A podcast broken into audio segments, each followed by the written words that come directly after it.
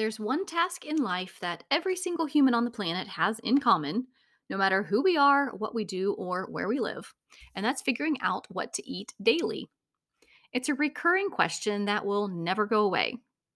When this episode drops, it's smack dab in the middle of the holiday season, a time when we are not only asking our usual question of what's for dinner, we're also planning all those extra holiday meals, whether it's a gathering for nibbles and drinks, making special food gifts for our students or friends, or planning a full out holiday meal, sometimes for a large number of people. Since this podcast is about living life as an independent music teacher, from organizing our studios to getting dinner on the table, today's episode, number 48, leans toward the latter. We haven't talked about this topic since episode number four Dinner Hour Meets Teaching Hour, where I shared tips on meal prep and planning. Today, we're going to chat about how to improve the way we keep all of our recipes organized. I'll walk you through some things to think about when considering a recipe management tool, and we'll also share about my favorite recipe app.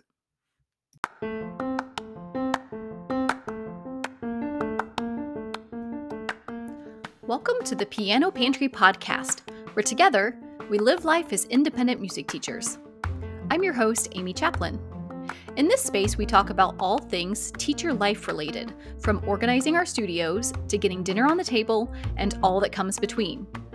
You'll get loads of easily actionable tips on organizing and managing your studio while balancing life and home.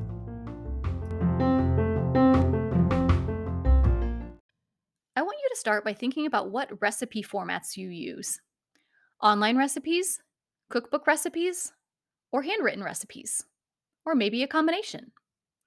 Once you name your go to recipe style, you can determine the best way to get yourself organized. Let's start with the old school end of things. Sorry to those of you out there that still use handwritten recipes. There's nothing wrong with it, but I'm still going to use the term old school because with the online world now, well, you get it.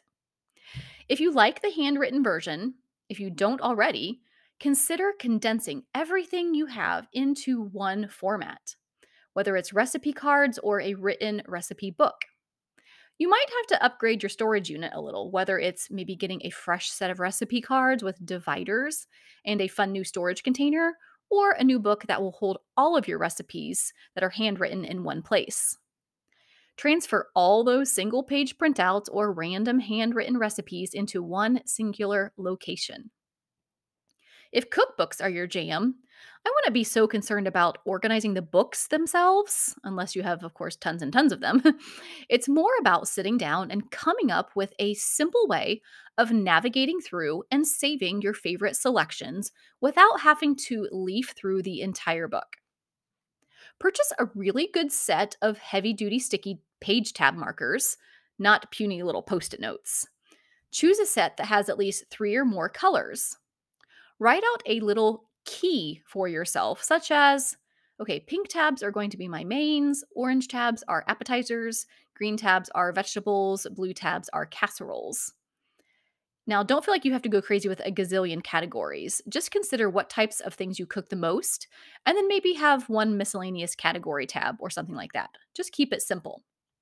Now, keep a stock of these same types of tabs and when i'm talking about tabs they're they're they're kind of like almost vinyl ones. You can buy them in packages and they're kind of sticky so you can literally just stick it to the page um, and they're real thick so they're not going to bend on you like a simple post-it would so you want to mark the pages in your cookbooks with these tabs and do it regularly so that when you're ready to navigate and find that recipe again, all you have to do is use your tab and not have to leaf through the book in the future.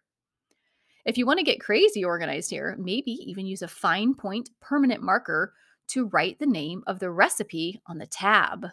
Ooh, but it will be so much easier navigating and finding your favorites. If online recipes are what you do most these days, consider first of all if you are a one or two site kind of person, like say, do you tend to get most of your recipes from Food Network or All Recipes, or maybe you have an, a um, membership to America's Test Kitchen and Cook's Country?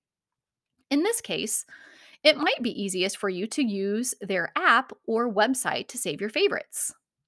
I would caution you, though, to only do this if you really only do tend to get your recipes online from one or two places.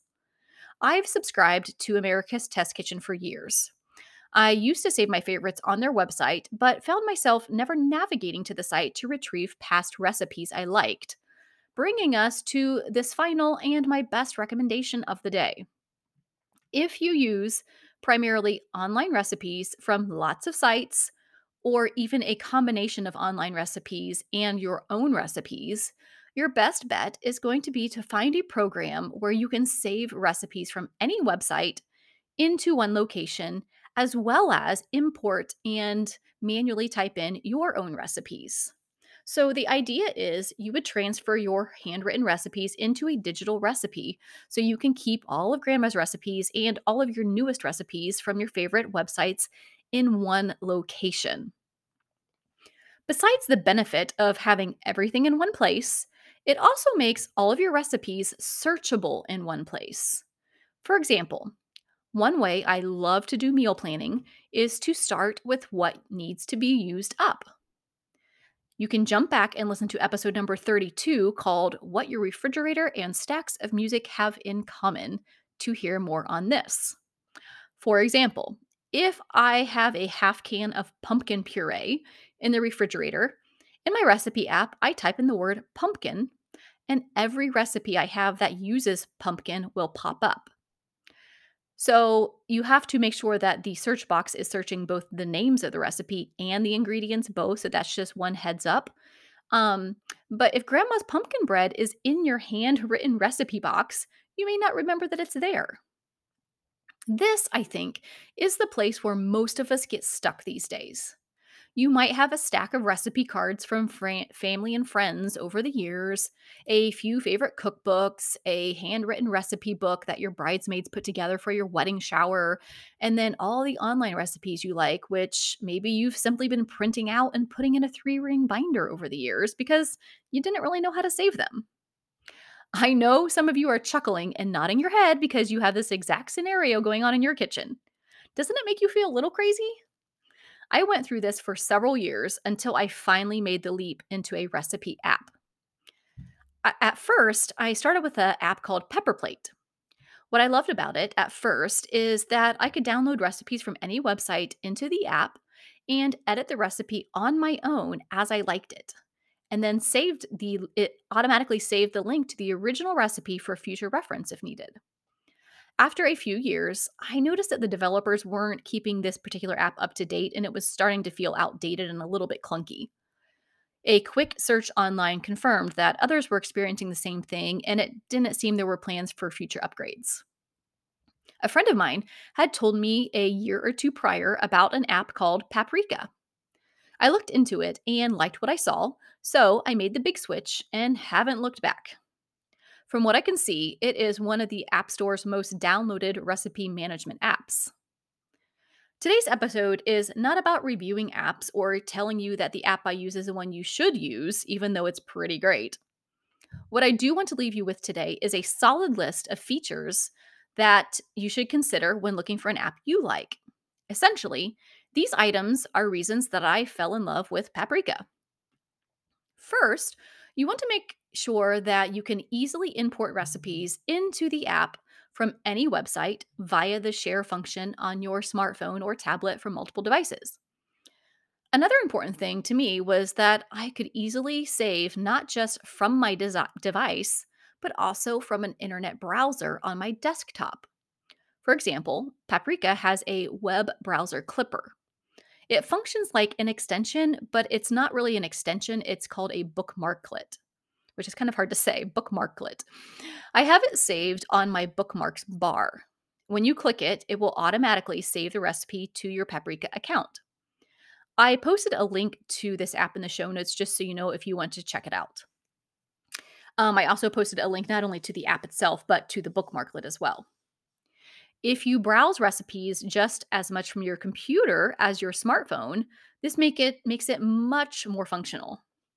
Paprika also happens to have a built in browser in the app, so you could actually browse recipes on the internet while in the app and then download them directly.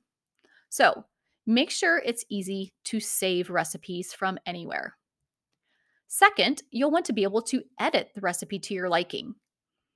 At a minimum, be sure there is a place that you can make notes to yourself. Paprika allows you to edit any part of the recipe you like once it's imported ingredients, images, instructions, categories, or notes. You can rate recipes on a five star scale and create as many categories as you like. The categories behave like tags so that you can put one recipe under more than one category. That recipe could show up under casseroles or pasta, Mexican food, or something like that. Third, as I mentioned earlier, you want to ensure that the program will allow you to manually add recipes so you can include your handwritten recipes in the storage space. The last big feature you'll want to have available is some way of saving or pinning recipes for qu- quick reference in the app.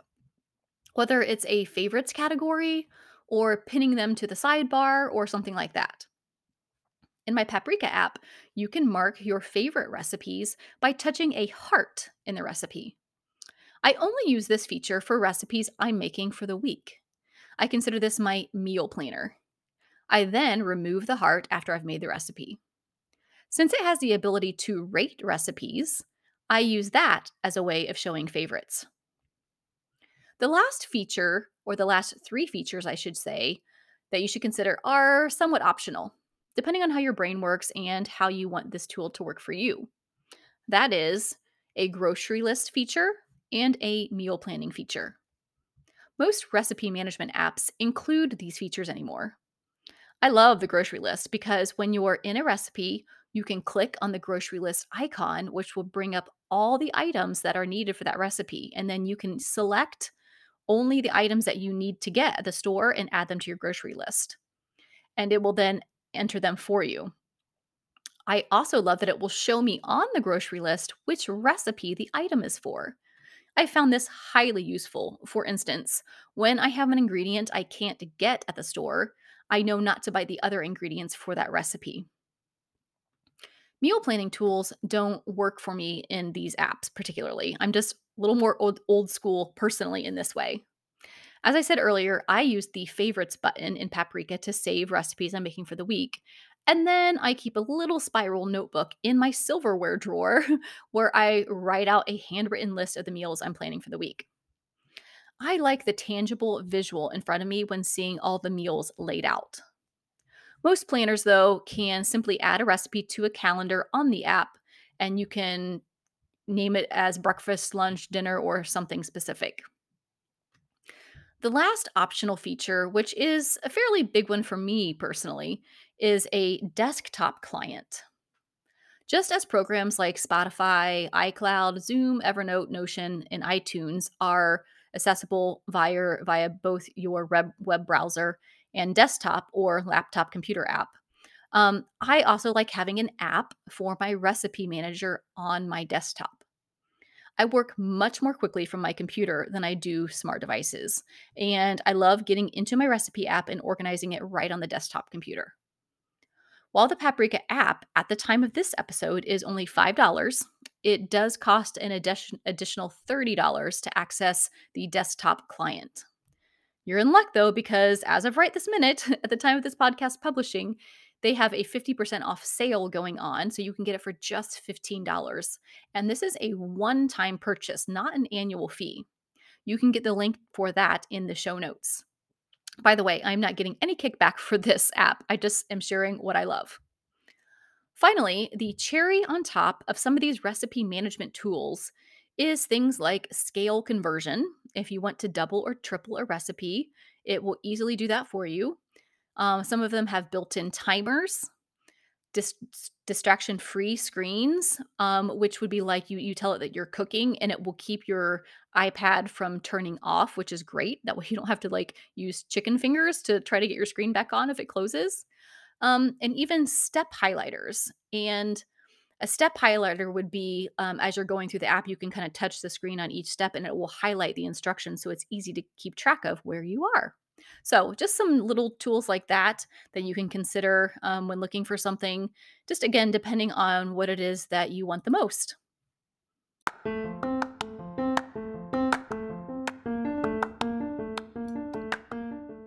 Save yourself a bit of the crazies when it comes to all those recipes you have everywhere. Recognize what format you use the most, up your organization strategy, and dedicate a little time to putting everything in place. If you decide to go with a recipe management app like Paprika, I'm confident you won't regret it. Pick a system, be diligent and consistent with use, and find yourself feeling a little lighter and more put together as a result. Would you do me a favor? I don't ask this every week, but if you enjoy this podcast, will you take a moment this holiday season to jump over to your podcast app to rate and review the show? It's your ratings that help the podcast to become more visible to other teachers. Your five stars and reviews is the biggest thanks you could do for me this season. Find me online on Instagram at Amy Chaplin Piano or on Facebook at Piano Pantry. I would love to connect with you.